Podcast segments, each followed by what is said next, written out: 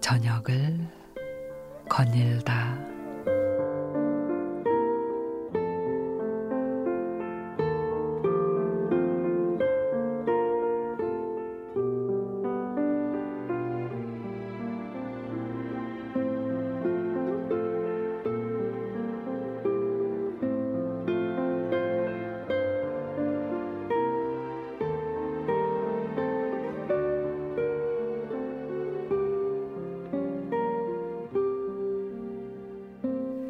서양 연극의 Just 15 Minutes라는 작품이 있습니다.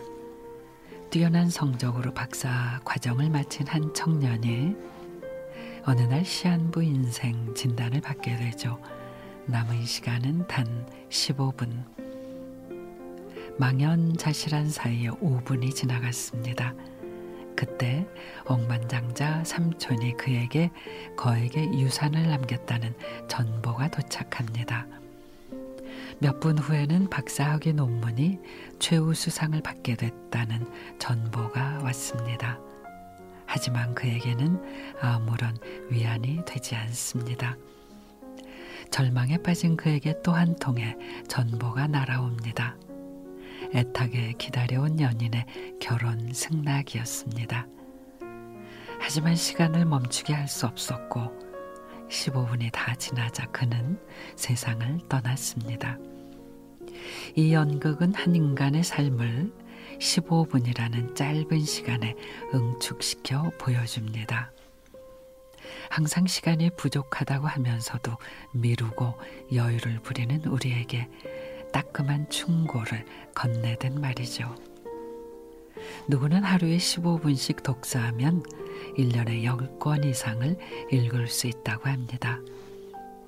영어 단어를 5개씩 암기하면 1800개를 외울 수 있다고 하고요. 어떤 사람은 하루에 15분씩 운동하면 평균 수명을 3년이나 연장할 수 있다고 합니다. 하지만 생애의 마지막 15분 어떻게 쓰겠냐 묻는다면 무엇을 하겠다고 하는 사람 아마도 없을 겁니다. 시간은 인생의 동전과도 같습니다. 그 동전은 내가 가진 유일한 것이고 그 동전으로 뭘 할지 나만이 결정할 수 있죠.